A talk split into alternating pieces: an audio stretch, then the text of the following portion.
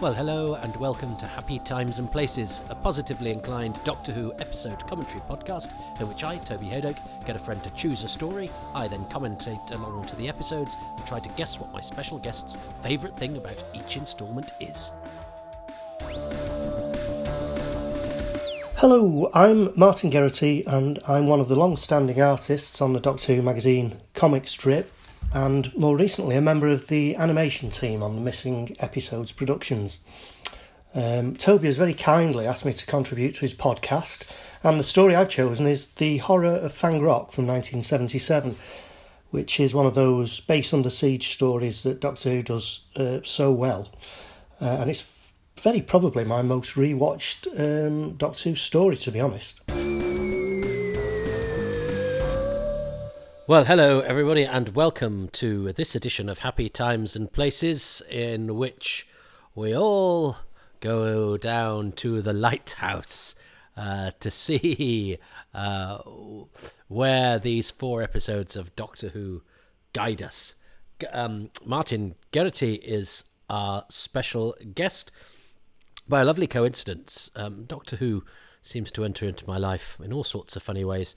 And um, Martin actually doesn't, you know, Martin, who is the sort of creative hub of a lot of the uh, of the of the animations that have been bringing Doctor Who missing episodes to life, and he lives only down the road from me.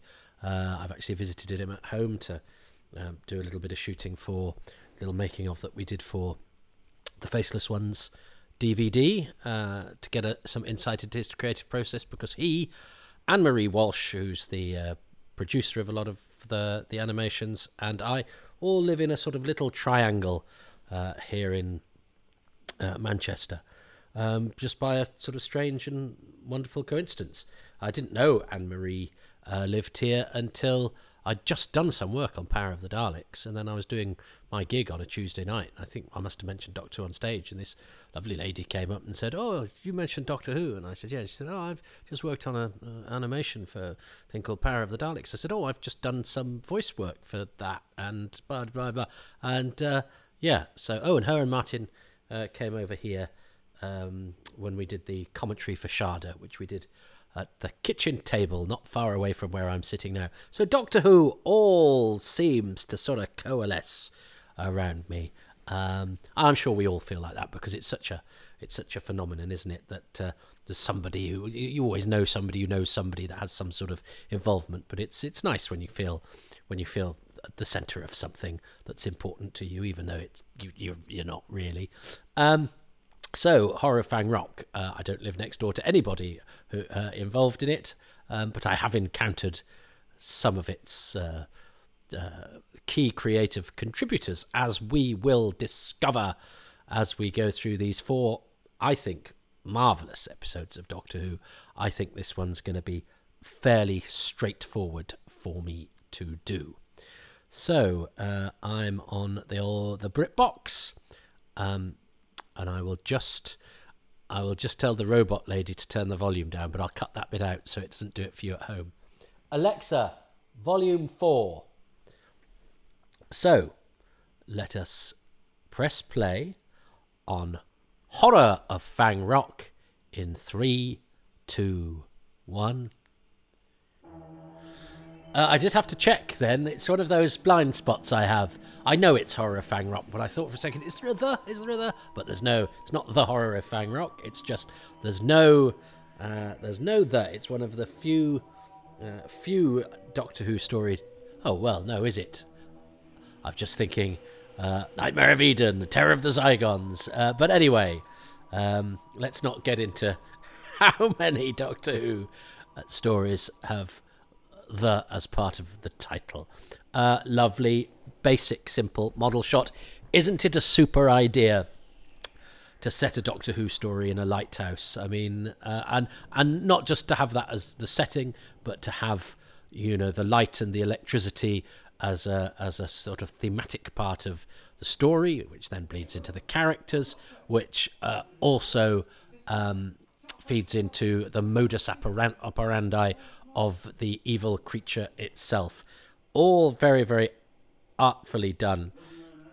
by Terrance Dicks, a, day, a name obviously we're very used to seeing on the spines of books, but he didn't write that many TV scripts. Yes, we know he rewrote and script edited a lot and all of that, but uh, but actually as a writer of stories, uh, not so many, and I I, I still regret not. Uh, using him as one of my five favourite things when we did the Five Doctors, um, which was very daft of me. So I suspect I will be choosing Terrance Dicks sooner rather than later. Um, not just because this is a marvellous script.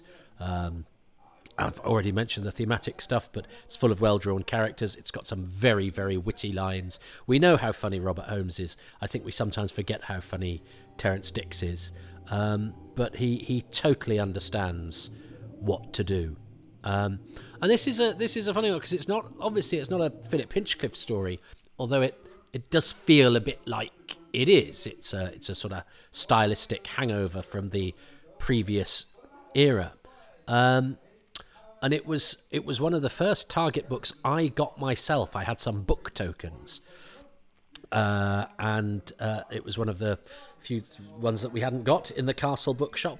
And there's a brilliant Jeff Cummins picture of uh, Tom Baker, and it looks like he's got a sort of birthmark or something on his face or a scar, but it's not. It's just the it's just because he's copied it very very well from this photograph, and the and the shadowing on on Tom Baker's cheek um, makes for a sort of prominent mark that. Uh, uh, I always think slightly s- strange looking, um, but it's just a quirk of sort of lighting and shadow. Uh, so here we have uh, Ralph Watson uh, and Colin Douglas. Colin Douglas Donald Bruce from Enemy of the World in his second Doctor Who story. I believe Paddy Russell basically phoned him up and said, I've got a really hard, impossible part. Come and help me. Uh, and uh, Douglas had not enjoyed or had not thought much of uh, Enemy of the World. I seem to recall Deborah Watling saying that he, you know, spent the whole thing sort of going, "This is a load of old rubbish." Um, but uh, I, am not sure that was the the, the case here. Everyone uh, sort of seemed to like him on here. And Ralph knew Ralph, who's playing Ben, who in the book I think is a much bigger, burlier guy, a slightly different sort of character. Um, Ralph knew uh, Colin because I think they'd done a play together for about a year, um, something about miners, I think.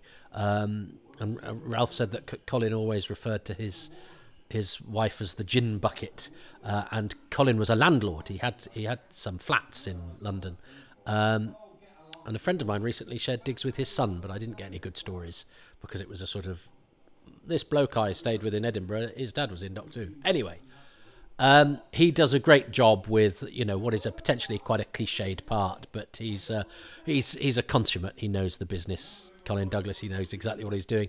Ralph Watson uh, I had the pleasure of watching um, Enemy of the World with Ralph Watson because um, Enemy and Web, of course, came back together, and Ralph Watson is in the Web of Fear as Captain Knight.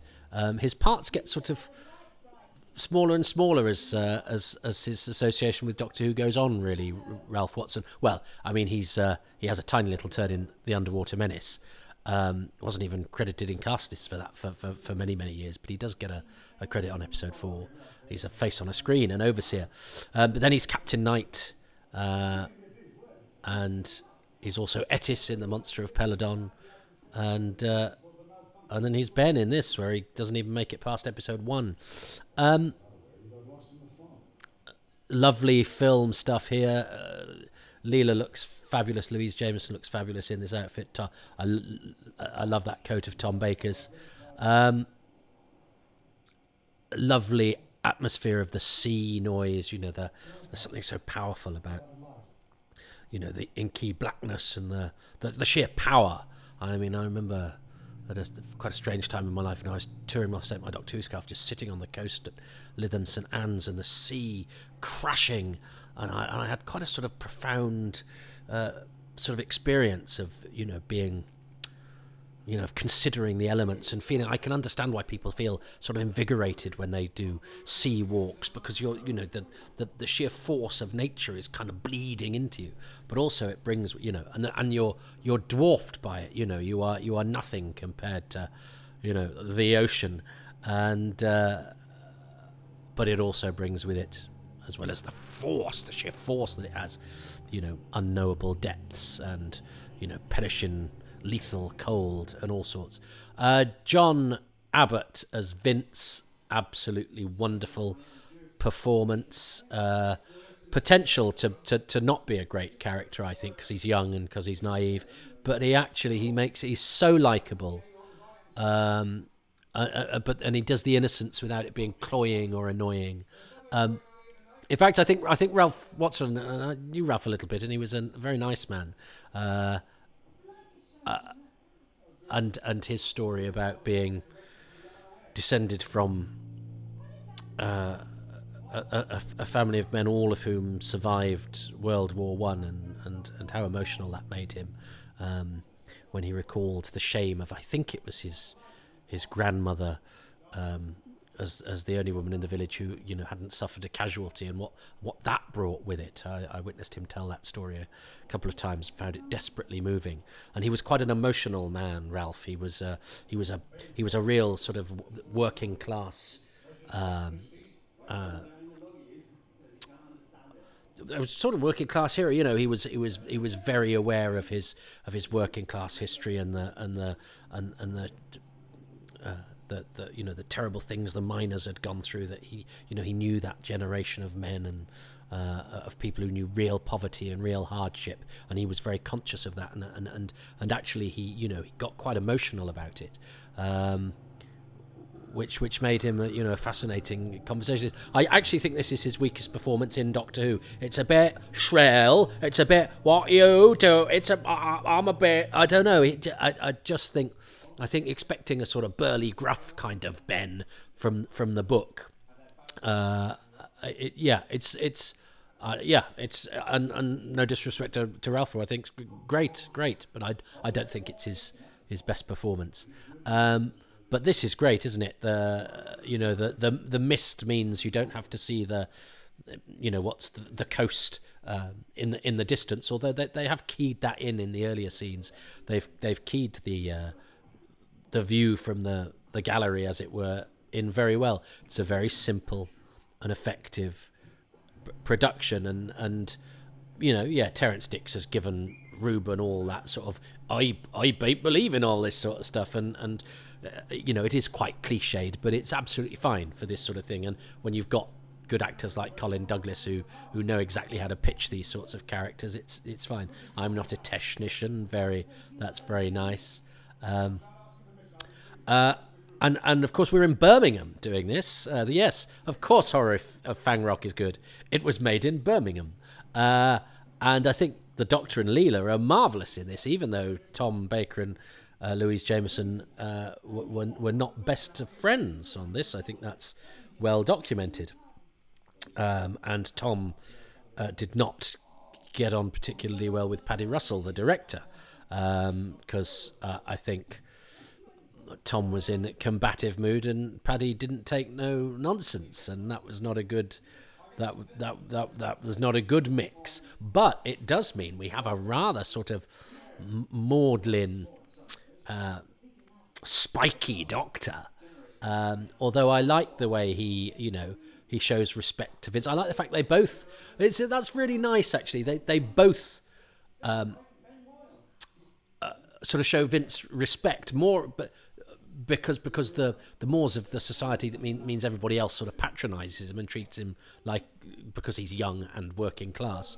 The, the, the, Doctor and Leela don't read either of those things, so they just treat Vince with respect in a way that actually pretty much nobody else does. He's either patronised or, or treated, you know, with uh, as as though he was he is a, a class inferior.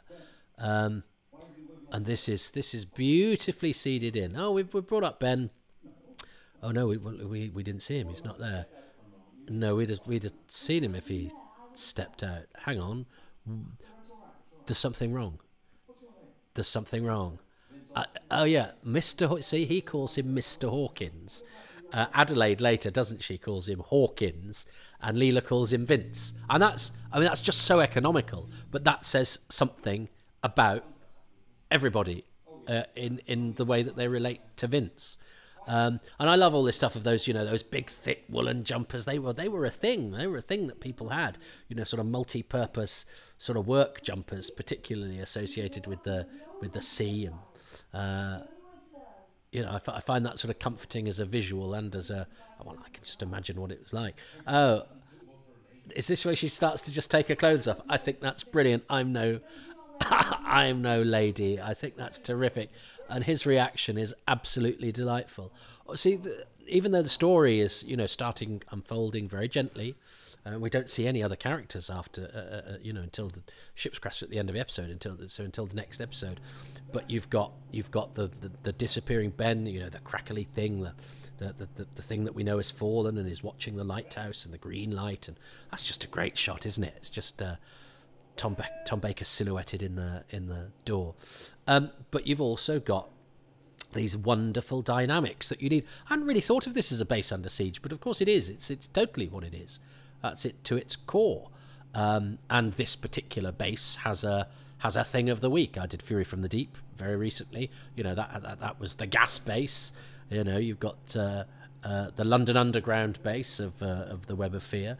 Got the ice ice base of uh, the Ice Warriors, and this one is the brand new electricity base because the characters are getting used to electricity and Ruben doesn't trust it. I always find trouble. I, I, I, I like the way you know he treats it as a kind of ah.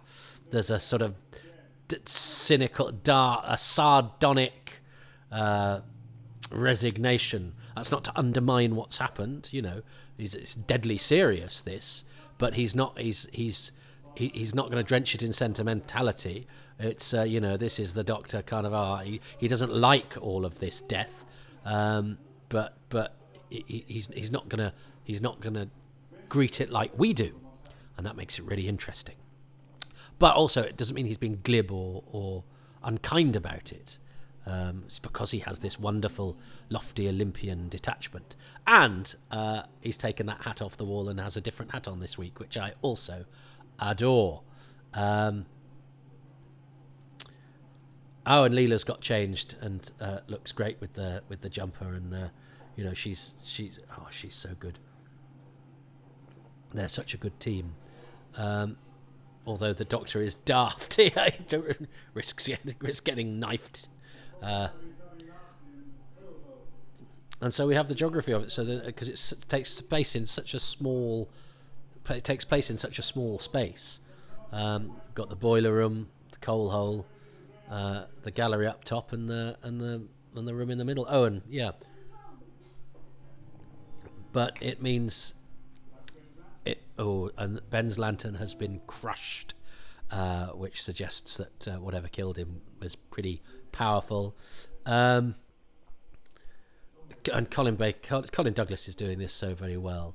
Um, he was and he was still going when I was watching telly. He was in GBH, uh, the Alan Bleasdale series, although he died by the time it was repeated, not that long after uh, and I believe had a had a bit of a hard time on it, and uh, and and I think it, it, it, it, sort of knocked the wind out of his sails on his on his final job, which is a shame because it's a nice part that he had, um, but uh, I don't believe it was the the happiest experience for him, which is a shame because uh, he you know he was an actor of uh, uh, of of great experience and you know great solid dependability good proper character actor. Uh, and and he gives, uh, you know, Ruben is the the old one, full of foreboding and old wives' tales, but he he he, but he's got a, the way that he treats Vince. He he does with a certain sort of gentle. He's firm but fair, but he also gives him a sort of gentleness. All all. Although he also does he treats him with a gentleness and tries to reassure him, but also says, "Well, I'm not going to spare you the, uh, the, the, the the old supernatural tales." And we never quite get to the bottom of uh, what the Beast of Fang Rock is. Um, so Terrance has his cake and, and and then sort of forgets that we've eaten it uh, uh, with the Beast of Fang Rock because there's there's no sort of oh yes and you know something crashed here hundreds of years ago. It's just like that that that load of old nonsense just happens to be a happy coincidence for the telling of this particular story. Um, and I yes I uh, um, uh, and I, I like the doctor's line of but the the you know how to operate it. the doctor sort of slightly go you you sour old puss. Um, uh, oh, yeah, see, all of this is loaded with stuff. The doctor, the doctor is sort of amused uh, by uh, Ruben's sort of predictable small-mindedness in terms of he thinks that Leela is is a foreigner, uh, and, uh, and and they're having, and it's great because these. As we know, Tom and Louise weren't getting on, but they they have mom, you know, they are bonded here by their sort of detached amusement from uh, Ruben. Although, uh, again, um, Douglas does it with um, enough sort of dignity that you kind of see where he's coming from. You know, he wants to do things proper, and he's a he's a man of God and all that sort of thing. And, and they're not being too cruel to him. But the doctor, you know, the, the doctor does have that line, doesn't he, about um, you know, what what was he like before uh, gas. He, you know, he was probably saying there's nothing better than a good old fashioned candle. You know, he's, he's Ruben is one of those people that will that will reject anything that is new for almost for the sake of cantankerousness. Uh, and we all know people like that too. You know. You know, we'll find we'll find fault in everything, and when you point out the fault in their thing, they'll go, "Oh yeah, but probably this anyway." Um, so it's really nice characterization. Although Ruben is a type that Dicks is clever enough to know how to deploy what he does and how people react to him in a way that is, you know, hugely entertaining. Whilst, you know, we're building up the tension of what the hell is going on in this lighthouse and. Uh, and and there's a, there's an explanation, isn't there, for the fog as well, which is brilliant because it means you have that beautiful atmospheric sort of surrounding and the fog. Oh, I was so scared of the film The Fog when I was a boy, and that's got a lighthouse in it as well. Uh, and that was the most terrifying thing as a as a young boy. And I remember, um, uh, at about one o'clock in the morning, a policeman once knocked on our window with a with a torch, and it was foggy, and it was like it was like Blake from The Fog uh, because I think he'd got my brother's passport or something that they'd had for some reason. So he thought on his way past he'd drop it off. And you just go. I, I mean, I was about. I mean, I was up late, but I did stay up late watching movies and stuff like that. But I, I mean, I.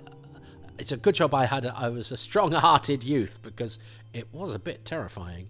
Um, I remember my mum being not impressed at a policeman knocking on our window on a foggy night, shining a torch through it at one o'clock in the morning.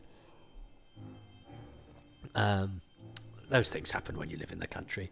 So, only one little bit of filming for this story, and it's this stuff. Uh, and it's very effective. It's a it's a very well rendered set, which would look probably a bit pony on videotape because you'd be able to see that uh, it's it's not really rocks. It's you know it's it's dressed frames or whatever it is. Is it maybe a bit of carved polystyrene or whatever? But it looks like rock because film is beautiful. Uh, dead fish, they they could look a bit less plastic, but uh, I mean we're we're we're uh, the, any holes picked in this story will be very minor because I think it's uh, it's a it's a pretty much perfect Doctor Who story for me. Horror Fang Rock. I think all of the ingredients that I like about good Doctor Who scary, um, funny, uh, intelligent, good, well characterized, well directed, sim- simple, brilliantly simple, well acted. Uh, it's got all of it. It's got all of that. Uh, and I'm a sucker for a you're watching something with characters that you get to know and like, and they get sort of picked off one by one, you know.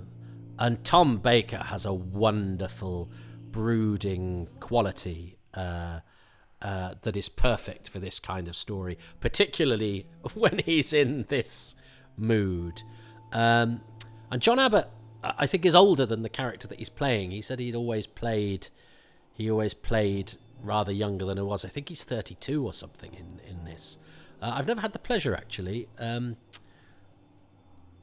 uh, which is shame because I I, it, it, I do like it as a as a performance. I think he retired from acting after he'd done four weddings and a funeral, uh, in which he's a clergyman at the end who uh, who catches uh, Hugh Grant swearing a lot. I think. Um, but I, th- I think it's a superb performance. I think he's lovely as Vince.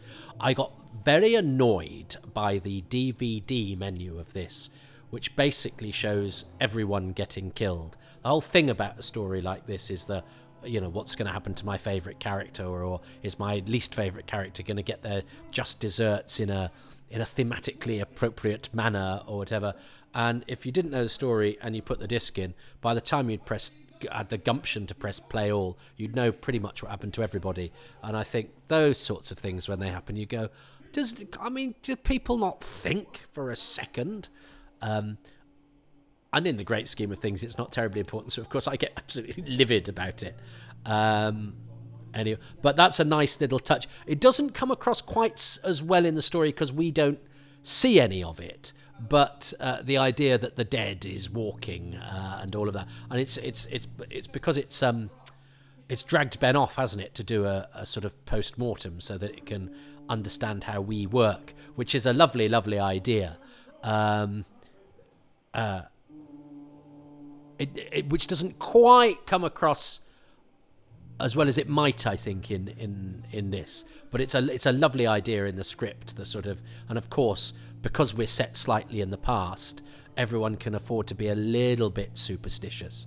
Um, oh yes, no, I remember this this being a thing that when I first saw it, um, being a oh because every Doctor Who story has to have something that's a little bit disappointing, uh, and this this is not the best model in the world, which means that this cliffhanger is a yeah is a little bit um, substandard because well, we don't really know what's going on on the boat anyway, and it's clearly an FX boat.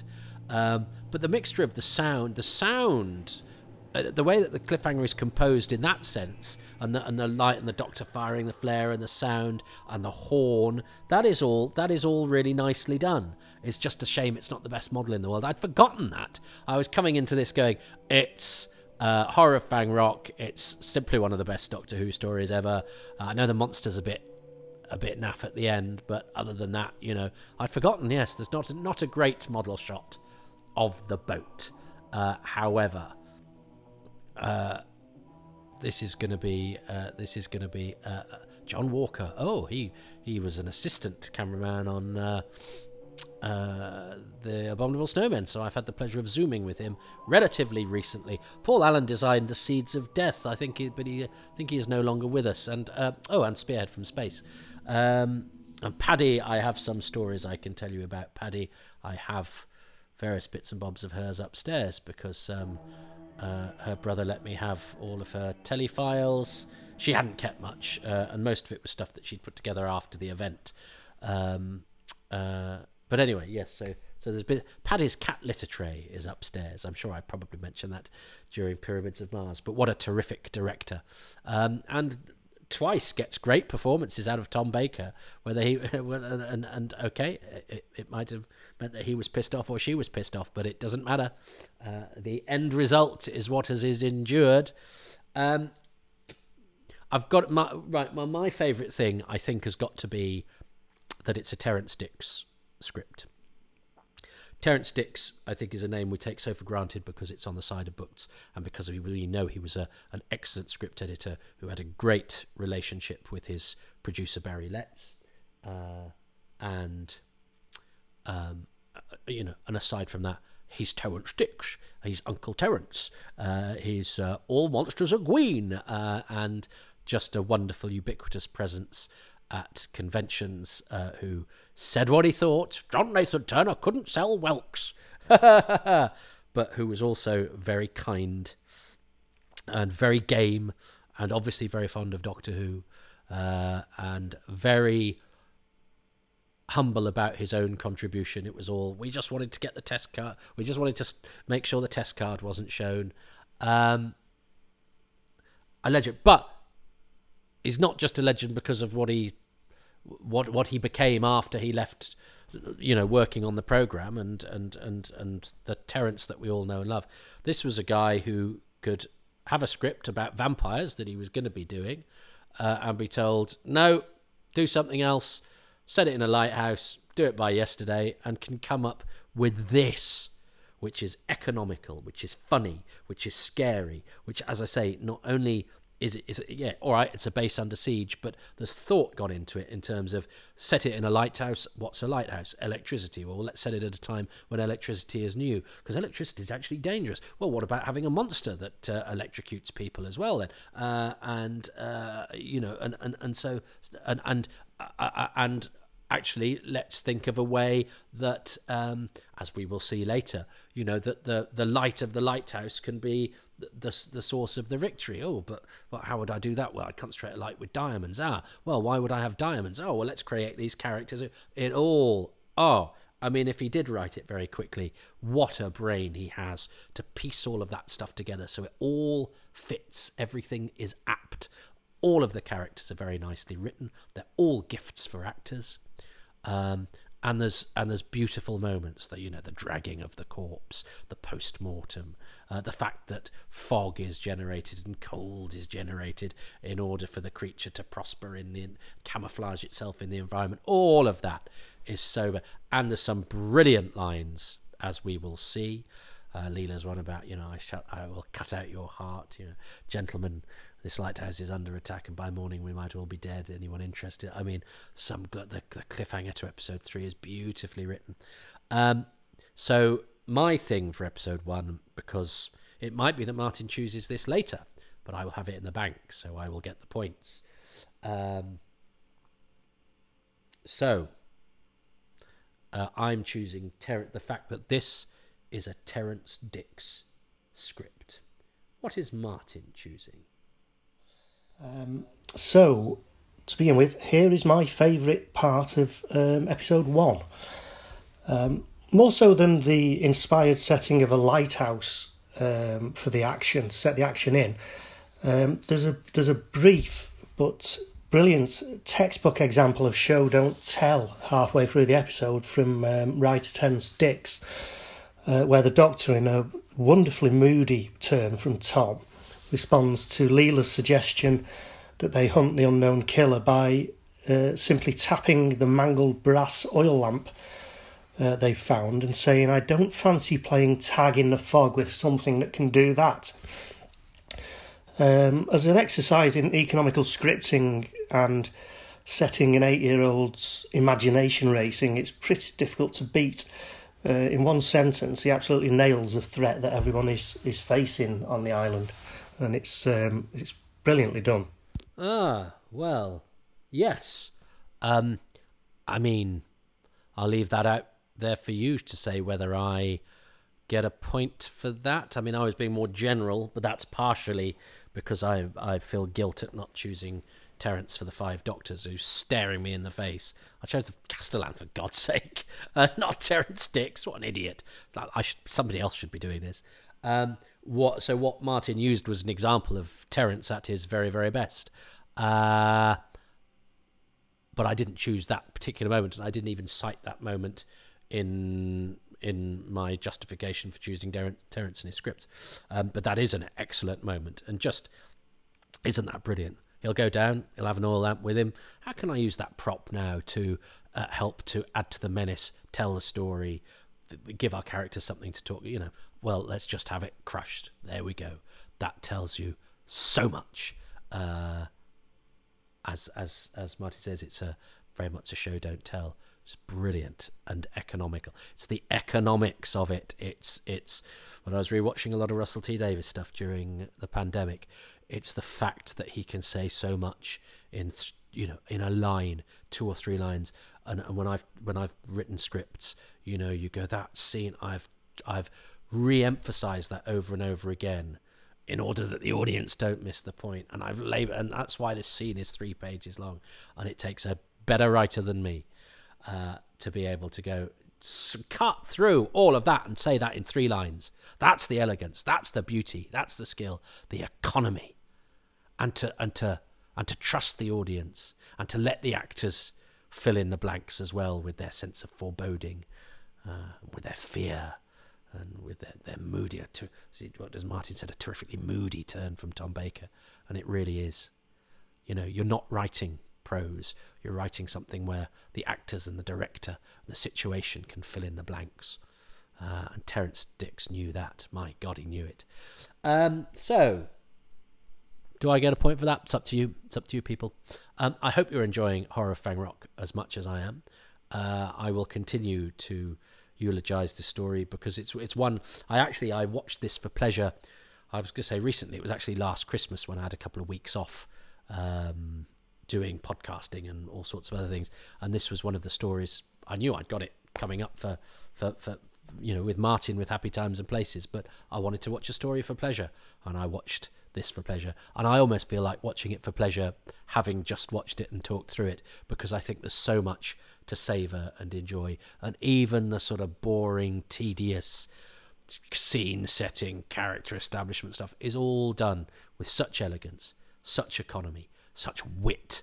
Oh, he was a witty man, and and it's that that sets Doctor Who aside often from from so many programs, and it's it's making the wit complement the action, not be sort of askance at, at, at, the very program it is in, not breaking the fourth wall, not being a moment where the actor's having fun. It's a mordant wit that springs from the situation and that is, is given to us by the fact that the Doctor has this sort of lofty Olympian detachment where he can be sort of sardonic uh, and, uh, you know, pl- playful, but, but, um, without the other characters losing their dignity. Because everyone, I think, even though everyone, you know, has moments in this where they're they're set up to be sort of laughed at, they're still true to themselves um, because of the writing and because of the playing.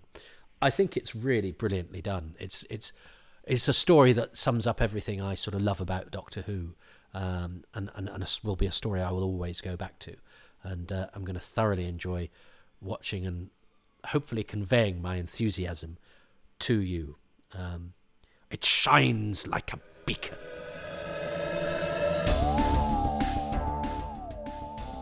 Well, thank you very much for listening to Happy Times and Places, which is presented by me, Toby Hadoke, and my special guest, Martin Geraghty, whose work you can see in Doctor Who magazine and on the Doctor Who animated DVD range. I'm grateful to Martin and to the many patrons who make this podcast possible, and they include Joel Aarons, Joanne Abbott, Keith Adams, Mark Aldridge, Kit Allen, Neil Allen, Sebastian April, Tilt Oriza, Radit Aritza, Simon Ash, Richard Alt, Richard Baker, Stephen Bamford, Simon Barker, Holly Barrett, Andy Benison, Richard Bignell, Peter Blackett, Robin Bland, Gareth Bowley, David Brody, Hugh Buchtman, Tim Burrows, Paul Carrington, Anthony Carroll, Phil Chapman, Ralph Chilton, Susan Christian, Dave Churchill, Kevin Clark, not that one, Mark Clues, Graham Cluley, Charles Coffin, Simon Coling, Paul Conaghy, and Ben Cook. The music is by Dave Gates and the artwork by Dylan Patterson. If you would like to join that list of people, you can do so by signing up for as little as £3 per month for which you get three releases per week, uh, and they are, you know, well in advance of what uh, the non-patron public get. Uh, so six months ahead for the happy times and places. So if you're listening to Horror Fang Rock now, well, the patrons they're probably listening to the story I've just made up that hasn't even been on telly yet. Um, no, probably not, but it's but it, will be something else that uh, you won't get to listen to for another six months. Uh, a month ahead are the Too Much Information and Indefinable Magic podcasts. Well, maybe they're actually two months ahead now. And there's also Too Much Information, Far Too Much Information, which is a podcast exclusive to patrons. So all you have to do is go to patreon.com forward slash Toby Hadoke. The lowest tier is £3. That gets you most things. There are little trinkets that uh, that lure you further up the Patreon ladder, but not much. I, I, don't really like holding anything away from anybody that's parting with their hard earned cash. So most stuff uh, all the essential stuff is available at the £3 a month tier, and you even get 10% off that if you sign up for a year in advance. Uh, I totally understand if you do not want to make a monthly commitment, you can also go to ko-fi.com forward slash Toby Hadoke uh, in order to sort of throw uh, not metaphorical money, actual money, into a metaphorical hat. Uh, buy me a metaphorical carrot. So it's all metaphor, apart from the the actual handing over of money, which which is all too real. Uh, but you can do it at any size and any denomination if you uh, think uh, you've particularly enjoyed a, a, a, podcast this week, or if I sound particularly one and hungry, uh, or if you've just won the lottery, whatever. You, you have your own reasons. You don't have to give them, but you can give what you want at ko-fi.com forward slash Toby Hadoke. This sort of financial stuff, it does help to um, me to justify the time given to getting these out on a regular basis, and it keeps these offerings ad free, so I don't break off and go. Uh, do you know what I really love about this new thing that I wouldn't have actually been bothering to try unless they'd given me money to then have a contrived monologue that says that sounds so insincere about how I actually really love this thing uh, that I otherwise wouldn't have touched with a barge pole. I love it, and you will too. Isn't that a happy coincidence for all of us? I'm I'm not doing any of that stuff, uh, but that is because fortunately there are people contributing to uh, Patreon and to Ko-fi, uh, which uh, you know, as I say, enables me to give the time that may well be better spent doing other things, but uh, I've decided to spend it doing these, and you've helped me to do so. So thank you. Now, in these uh, difficult financial times, the last thing anybody wants to do is be throwing money around. But what you can throw around for absolutely free is compliments. Yes, indeed. Five star flavored ones uh, at any outlet where you get your podcasts. A five star review really helps these to stand out amongst the crowd. And if they stand out amongst the crowd and the Doctor Who uh, crowd is a big one, uh, and it's full of very interesting uh, people. So if you, but if you like this one and you would like it to stand out, please five stars and a couple of lines of review just to let uh, any passing uh, trade uh, know what they might be in for. If the stuff that you like about these, that time would be well spent for me and would be very very gratefully received. So if you could do that. Uh, it costs you nothing financially and uh, and is really beneficial and helpful. Uh, these podcasts have their own Twitter feed at Hadoke Podcasts. I'm on at Toby Hadoke.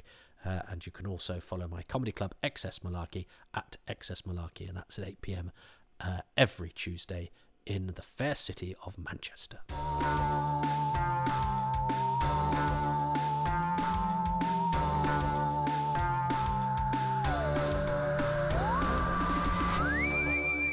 Uh, I was I was going to watch all of Horror Fang Rock tonight, but I've I've been suffering a bit from the flu, uh, or sorry, it's flu. I, have I've been coughing and I've been done, but I'm yeah, I'm still a little bit tired. So I want to do this one well.